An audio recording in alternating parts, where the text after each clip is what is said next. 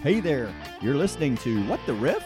Join us as we remember the great rock and roll hits from a month between 1965 and 1995. We're going to riff on all things about the bands, the members, and the goings on during that time. We hope to inspire you to find and download the songs you hear today, whether you're fans who forgot about some of these tracks or maybe never even heard them before. Check out our blog at whattheriff.com or follow us on Facebook at What the Riff. Here's a shout out to our sponsors, Right Column Financial, offering CFO and bookkeeping services for small business, Stanton Electric, a commercial electrical specialist, and Marbury Creative Group, a brand development agency that helps companies tell it better. So let's turn up the volume and enjoy this episode of What the Riff? The last of the United States, British, and French troops leave West Berlin, ending its military occupation. Muslim fundamentalists kidnap and behead 16 citizens in Algeria, and 909 people die in Estonia. Ferry capsizes and sinks in the Baltic Sea. This is September 1994, and you're listening to What the Riff. I'm Wayne. I'm Rob. I'm Brian. And I'm Bruce. And Bruce brings this album. What you got? Gentlemen, this is Blues Traveler. Formed in Princeton, New Jersey in 1987. And I was confused. I really thought they were more of a southern group. You know, they've got that southern sound. Yeah, it does sound like it, doesn't it? So when, when y'all hear Blues Traveler, what are you thinking? What kind of music do you think? Southern rock, like you mentioned. Okay. I picture a guy in a fedora with dark sunglasses on, Okay. singing kind of almost a jazzy, bluesy thing. Memphis, maybe. Right, right. All I see is a guy with a vest of harmonicas and pulling them out each time he wants to sing and, or do a harmonica. There lead you or something. go. So they, they, they're hard to pigeonhole. I mean, that's the thing. Um, they're a little blues rock, a little prog rock, uh, psychedelic, funk, southern jam band. I mean, they're kind of all over the place. I'd almost say jam band. That's, Yeah. that's, that's sort of well, that's really at the heart of it. They really are a jam band. Um, they were. Uh, this is the the album that we're listening to today is Four, which is their fourth studio album, and it is. Uh, this is the one that where they really hit mainstream. And the song we're listening to is Hook. It is the second single from the album. It peaked at number 23 on the Billboard Hot 100. Um, it wasn't released as a single until August 95, but this is when the album came out. so Oh, okay. I figured we'd catch this. And what what is a hook? A catch, music. a catch, it's, a catchphrase or something. yeah, music's catchphrase is something that just ties in uh, the whole song and Right. basically Hooks you you'll, in. you're yeah you're gonna sit there and repeat the same same thing over and over again. Right. And that's exactly what this is. The hook, and it's funny if you've got to listen to the lyrics. The lyrics are just hilarious because he's basically saying, It doesn't matter what I'm singing, it doesn't matter what I say, it doesn't matter what I'm doing here, the hook's going to bring you back. So it's a pop song that is denigrating pop songs and the people that are listening to pop songs. Yeah. Smooth. The first line it says, It doesn't matter what I say, so long as I sing with inflection that makes you feel I'll convey some inner truth or vast reflection. But nothing I've said so far, and I can keep it up for as long as it takes. It doesn't matter who you are. If I'm doing my job, then it's your resolve that breaks. Wow. I just thought that was hilarious. There's your harmonica solo. Yep. So it's um if you listen to the uh, the the music the, the chord progression here, it's Pachelbel's canon. Oh really? Yeah. Listen to the the way it kind of has that descending sound. Which is kind of the ultimate hook. I Right, mean, right, lots right. of people have used Pachelbel's canon. Yep, Yeah, I can hear it. that's it. And then this this segment is almost a almost a rap. Well, that's a hook for me, Bruce. I'm going to say it right now. He's got me now. You, you had me at hello. I do think that I thought of them as kind of a Memphis band, like Yeah. out of Memphis, almost like a Blind Willie or something. Well, that was the thing, and, and one of the reasons I picked this, uh, Rob had had a, uh, a staff pick um, a, a little bit ago where he said, "I just wanted to find out more about the band," and that was kind of the thing for me. I just wanted to find out more about the band because I enjoyed their music, but I really didn't know that much. I just know back in the mid 90s, These guys were all over the radio. 96 Oh, yeah. Rock. You know, I mean, Well, they played they're these all the easy time. listening too. They, Oh, yeah. It's not. It, it's more. It's it's you're, you're swaying back and forth to the music. It's not you head banging. You know, it's not no. the grunge Yeah. that was going on. This was really kind of out of left field. You know, Mhm. there, you know, you had that bro rock that was about ready to emerge. Uh, that was going to, you know, it, it just had a good feel to it. Yeah, it did. I agree.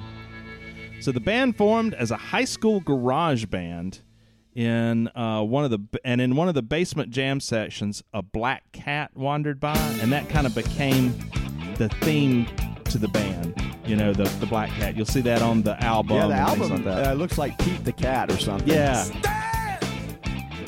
Now, this is a deeper cut. This is uh, this is, and I just I picked this because it's just a funky song. It reminds me of Sly and the Family Stone, maybe maybe a little bit of uh, Stevie Wonder. Yeah, I'm thinking Stevie Wonder there. Yeah. Now, how did they decide that they're going to kind of put the harmonica as sort of forefront of the group? Oh, that's a good question. So, so the members of the group, um, it was. Uh, let me see if I can remember. So, the front man is the harmonica player, and that's John Popper, um, and he's also the primary songwriter. And then guitarist Chan Kinchla, bassist Bobby Sheehan, and drummer Brendan Hill are all the the, the members. And uh, Popper just really got into the harmonica, and uh, so that's kind of where they where they went with it. They were originally named the Establishment, and then renamed Blues Band, and they became Blues Traveler with inspiration from Ghostbusters. really? How, Yeah. how does that come about? Do you remember Gozer the Traveler? Oh, okay. That was Oh, one of the okay. demons. yes, Ah. yes.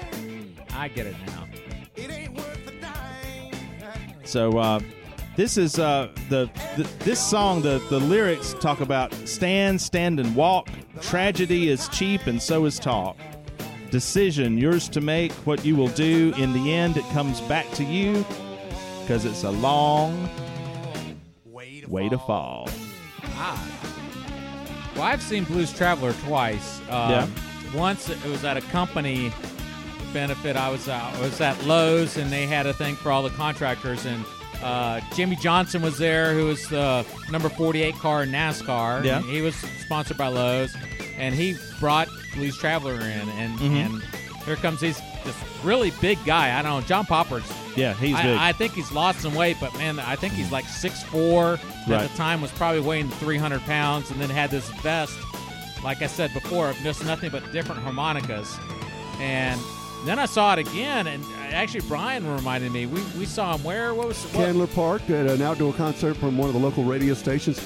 Opening for Blues Travelers was Drivin' N' Cryin', so they, we had a kind of a one-two punch there with the super bands. Excellent.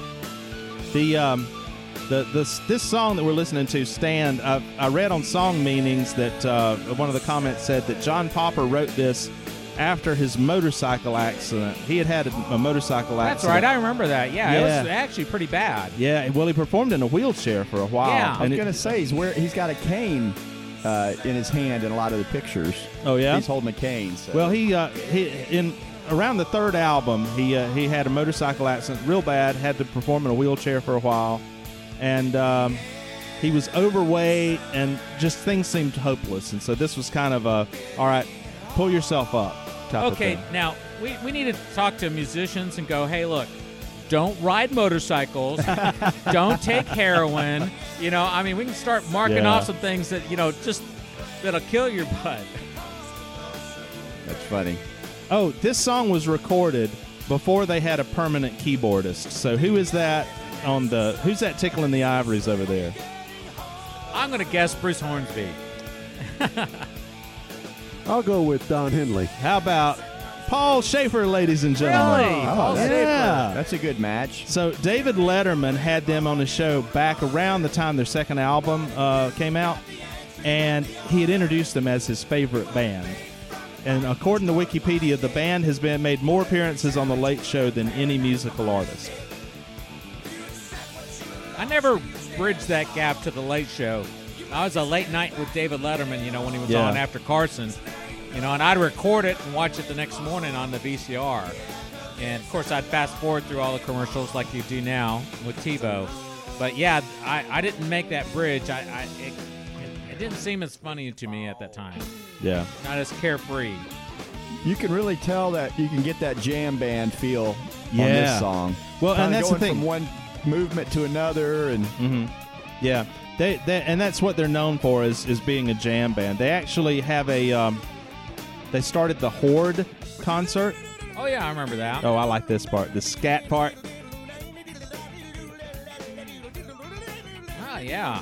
That's like old fashioned jazz stuff. It Yeah. does have a little jazzy flair to it. I, It does. I'm listening to the drummer, and he's he's keeping more of a, a jazz beat. oh, they could Mm-hmm. they could be a headliner down in New Orleans, couldn't they? Yeah.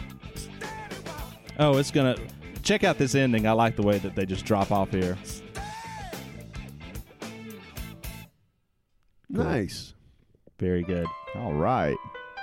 This is another deep cut, and I picked this just because it shows you kind of the the range of of sound that you get out of. Uh, Th- that did of sound Blues like Traveler. Bruce Hornsby. It did, didn't it? So, uh, yeah, Blues Traveler is known as a jam band, and very similar to the Grateful Dead, they uh, they encourage fans to record their live performances. Really? Yeah. So, So were the were, did the, was the Grateful Dead a, an influence on this band? good question. Um, I, I'm don't sure know. I didn't were. see that, but I'm s- I'm sure that I'm, I'm sure they were. It, uh, but they they travel in such similar, you know, circles. Um, At this time, you could have had widespread panic. I guess after Dead, and then it was the Phish, and Blues Traveler, all in one giant concert group. It would have been pretty, pretty uh, hazy, I guess, would be the word to say. A lot of thick smoke hanging overhead. Is that what you're saying? Wayne? right. This song is is about carrying on after setbacks or hard ba- heartache, heartbreak, and and not giving up. So there's one verse in there that says, uh, "If you want peace, then live alone. If you want to hide, then find a stage," which I thought was that was an interesting thing. Each a brief but perfect home to accommodate your rage. Hmm. And this feels it feels kind of Pink Floydy to me. Yeah, it really does. That's a good good thought. So not only can you you can record their live performances, but if they also sell recordings of that night's performance at their shows. Ah, so interesting. you can go and like if you want to buy that show that you're attending, Hmm. you can go buy the CD and then pick it up after after How the show. that? I thought that was kind of interesting. The group went to, you know, they, I said they were from Princeton, New Jersey. So they went to New York and they shared an apartment along with their high school friend, Chris Barron. And Barron joined Popper and Hill in a band called the Trucking Company. And um, after Popper and Hill left to focus on Blues Traveler, the trucking company, the trucking company changed their name to Spin Doctors. Oh, Ah, yeah. I think that's maybe an album we need to probably do too eventually because that was that was a very big album. Yeah. But to digress back to Princeton, I don't know if you've, anybody's been to Princeton. New Jersey really has a bad name because most people see New Jersey from New York. Yeah. and you think it's some desolate area. Princeton's r- right in the center of the of the of the state, and it is truly a garden state. Yes. That campus is wonderful. It is it is lights out. Probably one of your historic campuses that looks classic. Mm-hmm. You know, that has these old buildings and things like that, and trees. I mean, it is woodlands, gardens. Well, they call this it they call it the Garden State. Yeah. And Yeah. you don't think about it being that. And that and, and Wayne is exactly right. You're thinking Newark when you think New Jersey, I'd but the not, rest of. New Jersey is gorgeous. gosh. Sorry to our fans who are Sorry, yeah, listening. all of our from- fans from Newark. Uh, Yeah. Sorry you're there. There's a note here about some bands that he played with: jam bands, Spin Doctors, Dave Matthews Band, Phish, and the Allman Brothers. And Yeah. then um, there was a mention here that uh, he did a he performed with the Grateful Dead at a tribute to Bill Graham in 1991. Well, there's a So connection obviously- there is a connection. Yeah, there's a connection there. Yeah, in 1992, so just before a couple of years before this album came out, they started the Horde Festival, Horizons of Rock Developing Everywhere. And um, they also play an independent show at Red Rocks Amphitheater in Colorado usually on two nights, July 3rd and July 4th. Have you ever been to there? Red Rocks? No, I'd love to go. Have you been there? Anybody? I've been, yes, I've Yeah. been not for a concert, but I went. Yeah, we just same here. It just we were driving by and just saw Red Rocks, and my Yeah. daughter and I goes, "Well, we've got two hours before to waste, so we Yeah. went over there." And it was an early Saturday morning or Sunday morning, and it was packed full of people running up and down these this hewn rock amphitheater that is absolutely gorgeous. I'd love to go there. That would be a bucket list thing to do. Well, it wouldn't. It's, it's one of my bucket list items. Is because I've been there, but not do it for a concert, just to walk around it. Mm-hmm. It is truly a beautiful Something place. special, isn't Sounds it? like a What the is. Riff road trip. I hear you. Let's go. On Independence Day, Yeah. we can catch Blues Traveler. Yeah. I- well, they, they have a museum in there, and I went in there and I was just sitting there going, "Oh, the Beatles played here," and they had a ticket, and it was five dollars, and I went, five dollars to see the Beatles at Red Rock? Are you kidding me? Wow. Heck yeah! That's know? terribly expensive, though, if you think about it. In the ni- in 1970, what? no, this six- was no, this was six. This was sixty-five. That tour, is Okay, 65. 65. A five dollar ticket. That's expensive. Yeah, probably was at that time, but still, I. I'll, bu- I- I'd rather go time travel and find some old coinage, you know. Get me some wheat pennies, buffalo nickels, you know. I got to tell you, uh, around this time, a little bit before this, I told myself I would never spend five dollars to go to a movie because movies were like two fifty, three dollars. Of course, dollar movies and things like that. Of course, Mm. now you can't get in for less than about fifteen bucks. That's true. If they're ever open. That's right. All right, this is Oh, the yes. song everybody's heard. Indeed. This is Runaround. Do you know what this is about? Uh, Uh, basically, it's somebody giving you the runaround, just trying to avoid you. Okay, girlfriend that's running around on you. all right, close, close. Any thoughts, Rob? Here we go, round, round, round. You spin on, me baby. right round, baby, Run- right round. run around. Like Oh. a record, baby, right round. This this is a song about being stuck in the friend zone. Uh, oh God! When I was when I was young, I would I would I would put myself in the friend zone so fast it wasn't even funny. So it, it when the band first formed, they had a female bass player named Felicia Lewis, and John Popper had a crush on her, and nothing ever happened, but he got a good song out of it. Said uh, it, this song won the 1995 Grammy for Best Rock Performance by a Duo or Group with Vocal. Do you remember the video to this song? Nope. Okay, this is a great video. Oh, we'll have to post it for sure. Yeah, definitely, because it's about um, it, it's done in the Wizard of Oz fashion, but Dorothy and and her friends are trying to get into this concert, and they're not they're not allowed. They're underage or whatnot, and so. While, when they finally get into the concert, you know, these guys are dancing around and playing their harmonica and all of this, and Blues Traveler is sitting behind the curtain, and they're all just sitting there playing and watching on a video as these guys are performing. So it's kind of a Milli Vanilli takeoff, right? It's a it's a funny video. Okay. That's great. I'll have to, I'll have to watch that. John Popper is kind of a rare breed in the music industry. He's an outspoken libertarian who leans Republican, and um, accord- he said, according to Wikipedia, said he said I was a bleeding heart liberal until I got a job. I've been there. Oh, when the government starts taking a lot of your money, and they were making Yeah. millions off of this, and suddenly you're you're less, you know, you made platinum records, and suddenly Yep. you're like, wait a minute, we still owe you money? Right, exactly. He's also a big Second Amendment proponent, and he collects a lot of weaponry. Um, one of the things I saw it said uh, in 2007 his car was stopped for speeding, and um, the the vehicle had a stash of hidden compartments which contained four rifles, nine handguns, a switchblade knife, a taser, a set of brass knuckles, and night vision goggles.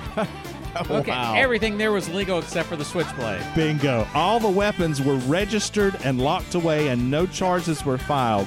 He did have to surrender the brass knuckles and the switchblade. Ah, Did it say why he was uh, so insecure? He, he, as the joke goes, who who are you afraid of? Not a person. no, he he would when he traveled, he went to all these gun ranges, Uh, and uh, but he did. He collected weaponry. He, he in fact, he, I think he collected a cannon at one point, which I believe it's illegal to own a cannon. It's legal to own a fa- flamethrower in the United States. Yeah, I think uh, Elon Musk sold flamethrowers a few years back. Well, he wasn't able to sh- to ship them, uh, so he labeled them not a flamethrower. I think people bought them just to melt snow. pretty much. But this was, I think Wayne hit it. At the time, there just wasn't a lot of kind of mainstream music, and this kind of fit that bill of mainstream music. It wasn't grunge. It wasn't, you know, overly produced. In fact, um, around 2000, Blues Traveler went independent, so they they they're kind of do their own thing now. They still are out there touring. Oh, I, yeah. I mean, I, I've I've seen them pop up all over the place. So Yeah. I, I've seen them twice. That's all I really care to see them anymore. I'd I'm- like to see them. I think this would be a fun one to see. And the harmonica work Oh is yeah, just fantastic. I mean- there are very few people that can play but he's way. no Bob Dylan. Yes, and we're Or- all or Neil pleased Young. with that. well, thank you, Bruce. That was that was awesome. Oh, that was a fun one to do. All right, we're going to move on now to our entertainment pick. And if you had, if you were young at this time or had kids at that time, This was Please let this on the TV in the afternoon. With a friend? No way. Cruising on Main Street. it's the Magic School. Bus. Next thing that you know, you This is probably why I never saw it because I was at work. You got to work. Actually, yeah. Who was Miss Frizzle? This was actually fun. Uh, she was the one, the teacher in this. So. Do you remember the uh, who who did the voice? Of No, Miss I did not. Frizzle? Lily Tomlin. Oh, really? Really? I think I do remember that now. Well, else in uh, September '94, there was Friends started. We've already did the song. ER premiered. Party of Five. My ex loved to watch that one. Suzanne Somers Show and the Martin Short Show. I think they'd give anybody a show then. And Touched by an Angel. Hmm. That was a big one. And now we're going to move on to our staff pick. And whose staff pick we've got now? Uh oh. I think this is the number one song of September 94 and must be Brian's pick. Absolutely. I just this song has always been one of my favorites from that era. I enjoy it- this one too. It's still played often today. It's a beautiful song. Guilty it really pleasure. is. And, and her voice is just so Great smooth. voice. Yeah. Lisa Loeb, ladies and gentlemen. This song is called "Stay." And the horn rim glasses. Uh, I missed you. What? The horn rim glasses. Yes. The video is very interesting too because she, her friend is Ethan Hawke. Okay. And, and Ethan Hawke had listened to her, and, and, and, and some she played, you know, in clubs and things like that. Really wasn't serious about what she was doing. At the matter of fact, at the, time that, that she uh, this song was released, she was working as a contract for Ernst and Young. Does that sound familiar? you guys know who Ernst and Young is, and, and I'm sure most of our listeners do. They're very big into helping corporates, you know, you know, corporations with internal audits and accounting and things like that. So I'm very familiar with Ernst and Young. But anyway, Ethan Hawke was he's the, actually the guy. If you look, we we put the video out on our our Facebook page, he is the one that actually filmed and produced her video. Hmm. And the cat that appears in the front part of the video, uh-huh. that's Ethan Hawke's cat. so you've got a glimpse of stardom into Ethan Hawke. But this is this was from the movie that Ethan Hawke was in, Reality Bites. Right. I never saw the movie. Was it a good movie? Yeah. I don't know, but the soundtrack is awesome. Yeah, awesome. we, we spotlighted most of the songs on the soundtrack as, as a um, an album pick, and I just left this one off because it was the number one song. Yeah. So. That's a great song. And it was a huge break for Loeb. I mean, obviously, it hit the number one. And so she, before this song became a hit, she performed her, she performed it at her shows, which it is amazing. And, and Hawke went in to hear it, and he goes, "I want that in that movie." I mean, how cool is that? He just made it happen. Timing is everything. yes. Yes, You it know, you just never know when you're going to catch that one break. And so, one of the, one of the things she talks about in Songfacts says, uh, when she, tur- you know, listening to the lyrics, she said, "I turned the radio on, I turned the radio up, and this woman was singing my song. Well, unfortunately for her, she had gone through several heartaches. And so she's basically sharing, because she said most of the time her songs were fictional. Mm-hmm. But in this case, she's talking about it and something in her life that happened to her. And, you know, the, the guy that she was dating at the time was basically said she just talks and talks and talks. And basically just, you know, all I'm asking you to do is stay. I like this is another one. I like the way it ends. Kind of leaves you hanging there, doesn't it? Just a, I just love her voice. Nice. Now we're going back to another staff pick to Rob. Yes. And we're still sticking to the female lead. Hey, This ain't no disco. Oh, really? What is it, Rob? It ain't no country club. It ain't no country Well, then what is it? well, This is L.A. Lower This is Alabama.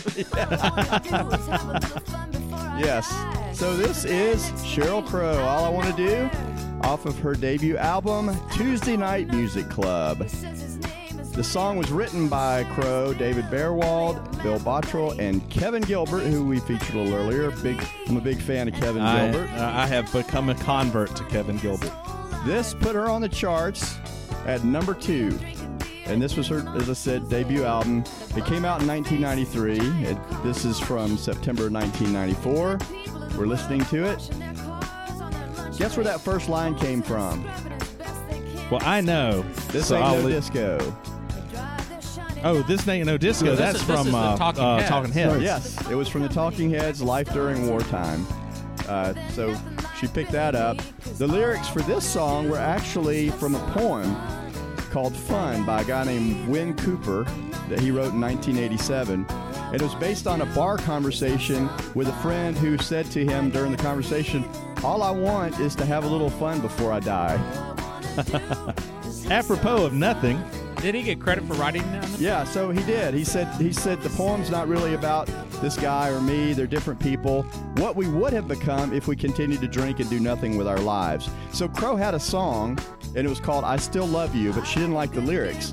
So she got her melody from that song and adapted this poem to it and it became All I Want to Do. Cooper did get royalties. So, Well, it was nice of her. yeah. Unlike So- some other bands that just borrow, Yeah, right. you know, things. She was uh, from Missouri, I believe it is, but she went to a Kennett High School. She was a majorette and an all-state track athlete.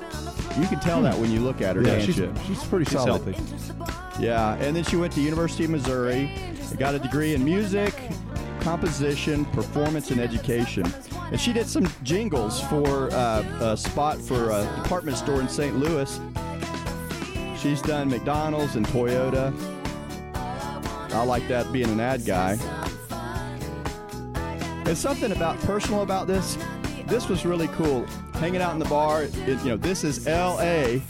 So as a uh, as a young ad guy, my first trip to LA, I went out with my partner Tom. We went to meet with a Fox sports executive in 1994 to discuss doing some work for the 1996 Olympics.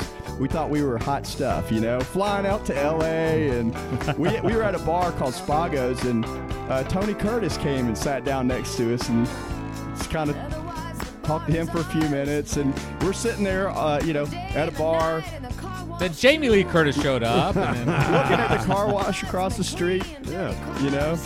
But you, you know, one of the things that uh, I remember most about Sheryl Crow is back when Michael Jackson's Bad tour, she sang backup. Yes, she and did. she is the one that sang. Uh, if you ever watch the video, there's a concert video. She's the one that sings. Uh, you know, I just can't stop I just loving can't you. stop loving you. Yep. And she's got the big '80s hair, but does a fantastic job and hits those very high notes. So I, I was very impressed with that. Yeah. she was romantically involved with Lance Armstrong, the, the Yeah. bike racer, too. She was. She dated Eric Clapton, Owen Wilson, Lance Armstrong. She ended up, I saw in May of 2007, she said she'd adopted a boy. And uh, in June of 2010, she adopted another one. And now she lives in West Nashville, Tennessee with her two boys. We know a guy who lives in, uh, we got our friend uh, Dale who lives in Nashville, and he's heard her name come up a couple times, and some people that have bumped into her in Nashville. So, but this this this music just means a little bit to me from being out in L.A. and being the hot shot. ad guy and sitting out on the Sunset Strip.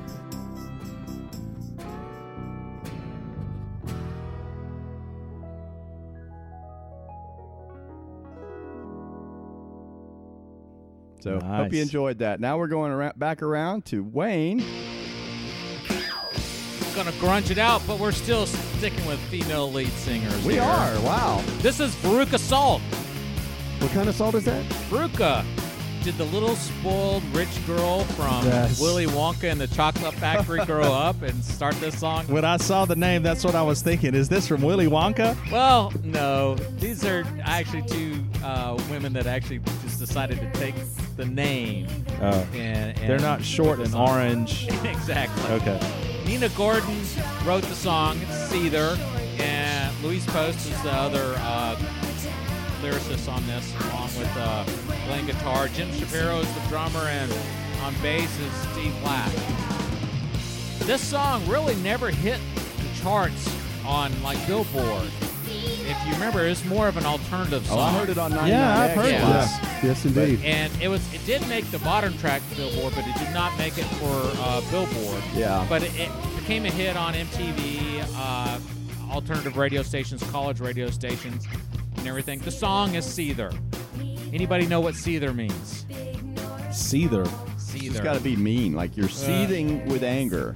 It- it's sort of close like that. It's like you're boiling. It's a boiling pot, just basically about ready to explode. You just that's just some rage, some violence. You know, just just things like that.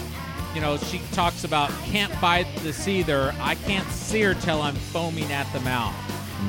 It's basically, it's just it's about a woman who just you know just starts gearing up and rage, rage, rage, rage, explodes, and and the video, and then finally at the end she's all calm and sedate at the end. You know, it's like, oh, okay, More like more like Simmer. yeah, exactly. Was uh, V- V- Vanuka Salt, was that part of the. Veruca salt. Veruca Salt, sorry. Were they part of the Seattle grunge movement? Uh, they this is considered one of the top grunge songs, but they Yeah. but they weren't from Seattle, so no. Interesting. I thought it was I Can't Fight This Seether Anymore. Isn't that a song? Oh, that was REO Speedwagon. But it, it just basically it just uh, it, it just someone who has animal instincts that just blows up and then you know finally moves on. The flip side's another good uh, grunge song, "All Hail All Hail Me." Um, they had another song called "Number One Blind," and then one of my favorite songs that actually came out you know later in the '90s was "Volcano Girl." That's another fun, fun song if you're interested in going to see something like you know if you want to dig up.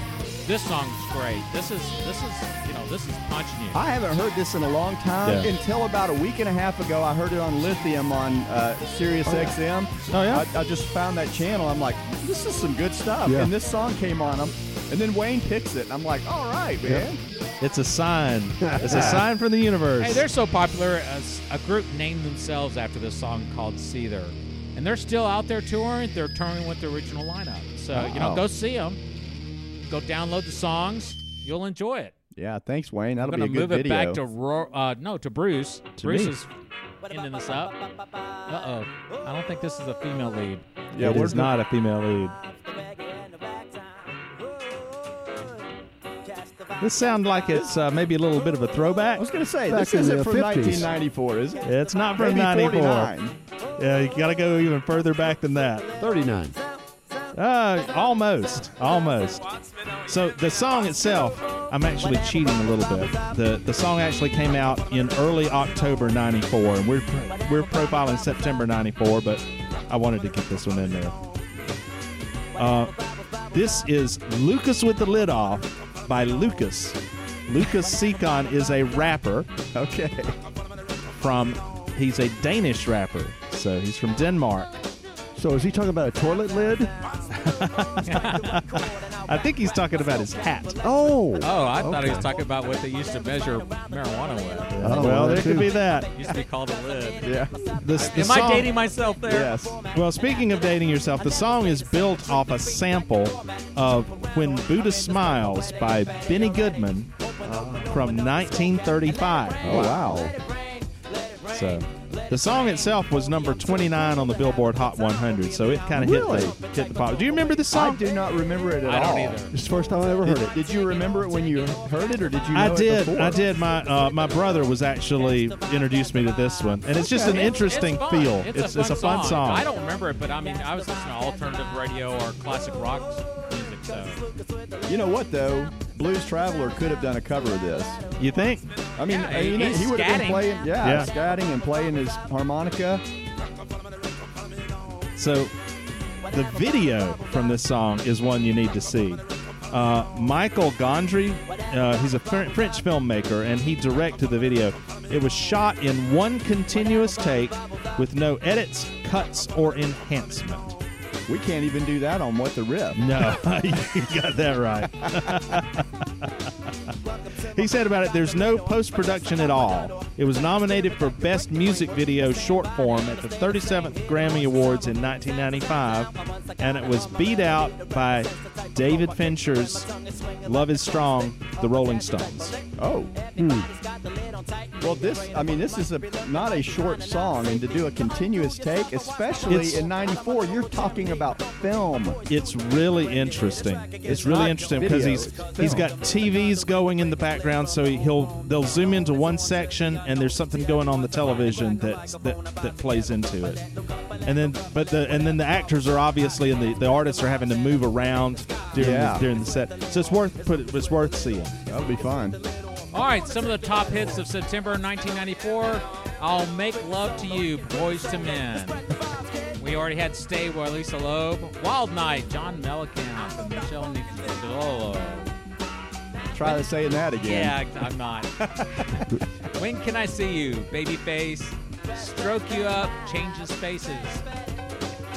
One thing I do want to say, uh, if you're out there, give us a review on iTunes. You know, it, it helps us out. You know, Yeah. gives us a little bit more. Um, you know, if, if you're enjoying stuff like this, you know, it'll help us out. We're also on Facebook Yeah, Facebook. This video will be on Facebook. at and, What the Riff. and go out there and and download these songs. The, the the artist is you know they're just they're really talented. That's the thing that we we enjoy about it. And send a check to Marbury Creative Group. we do take credit cards. PayPal. All right. So now I guess we got to round it out with our instrumental track. And this is a suggestion that came from Bruce. Is it mine? Oh, I don't know whose is out there. Oh, This well. is uh, widespread panic. Um, I'm not sure who came up Oh, with this one. well, I guess it was a jam bam. I may have thrown it on there. Who knows? It was But- on the, it was on the spreadsheet. Yeah. Well, Widespread Panic did come up with an album at that time. Yeah.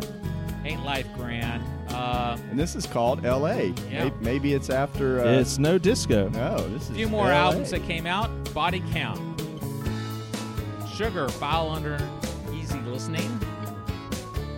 Bad Religion, Stranger Than Fiction. Notorious B.I.G. had his album Ready to Die, and I guess eventually Yeah, he yeah, it was prophetic, wasn't it? Oh. Tupac had Thug Life Volume 1, so, you know. He didn't last much longer. Yeah, uh, that, I think those two had something in common. Did he the ever get to volume two? Yeah, I, I, think don't after he was dead, wasn't it? Yeah, it may have been. Sinead O'Connor had Universal Mother. Slayer had Divine Intervention. Walter Becker had 11 tracks of Whack. Emerson, Lake and Palmer, Really? yeah, they must have got back together, I guess, in the hot seat. Now, none of them are around anymore. Believe it or not, the Muppets had an album out called Kermit Unplugged. Nice. That's actually kind of a fun. I mean, there's Alice Cooper. There's a bunch of people that played with him on this. Kermit unplugged Yeah. and I off can't- the hand. I can't believe none of us picked that as a I, stat. I, pick. I was, I was, I thought about it. By the way, I think Carl Palmer is still alive. Oh, is it? Oh, okay. REM, Monster. I think Animal is still alive too from the Muppets. Yeah. Brooks and Dunn had their co- country album out, and finally Dave Matthews Band had Under the Table and Dreaming. Talking about another. And That was his debut album. It came out in '94. Yeah. I thought it came out in '95. Wow. Okay. Cool. Well, I mean, this is September of '94, so it's the Yeah.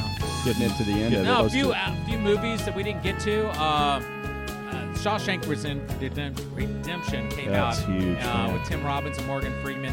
That's a classic, classic movie. See it if you haven't. Ed Wood, uh, Tim Burton, and Johnny Depp Yeah. uh, combined for that one, and that was actually fun about a director. Uh, the River Wild with Meryl Streep and Kevin Bacon, if you remember that one. Terminal Velocity was Char- Charlie Sheen. Time Cop, Time Cop. John Claude Van Damme. Quiz Show was uh, directed by Robert Redford. Uh, that was a real. Ralph Fiennes was like the lead on that. That was that was really good one. Then you had the next Karate Kid with Pat Morita, and I didn't know Hilary Swank was the was the girl. Was in the girl? that. Yeah. Interesting. But it, it was uh, the fourth in the redemption of that. You know, I like I I like this uh, what we're listening to here. So widespread panic. Did they do a lot of instrumentals like this? Yeah, they were jam band. That, that, that was the whole thing. If you go mean, we've- back and listen to their albums, they, they they are very much like that. Maybe once again, like Blues Traveler, maybe something you know one of you guys want to investigate. I'm not a big fan of that, but you know, I think we featured a couple of their uh, sta- staff picks, okay. or at least one, but uh, I wasn't familiar with this. I'm kind of digging it. Yeah, it's cool. Well, this has been September 1994. You've been listening to What the Riff, and I'm Wayne. I'm Rob. I'm Brian. But I'm Bruce. Uh, we'll see you guys next time. Hope you enjoyed it. Thanks for listening to What the Riff. We hope you enjoyed the songs we had on tap today. Please tell your friends about us. Check us out at whattheriff.com and follow us on Facebook. Special thanks to our sponsors, Wright Collin Financial, Stanton Electric, and Marbury Creative Group. That's all for this week. See you next week on What the Riff?